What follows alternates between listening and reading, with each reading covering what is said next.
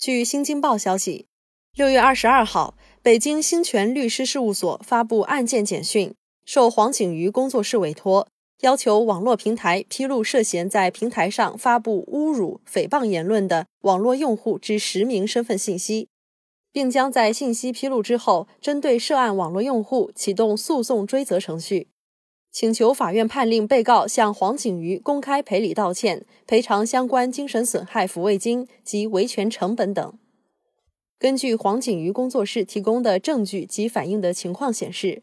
网络中一直存在针对黄景瑜的侮辱、诽谤言论，相关言论愈演愈烈，已严重侵犯了黄景瑜的人格权益，易造成一定的不良影响。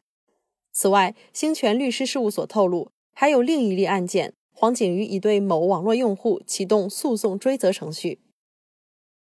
感谢您收听《羊城晚报》羊晚鱼塘，我是主播龚新蕊。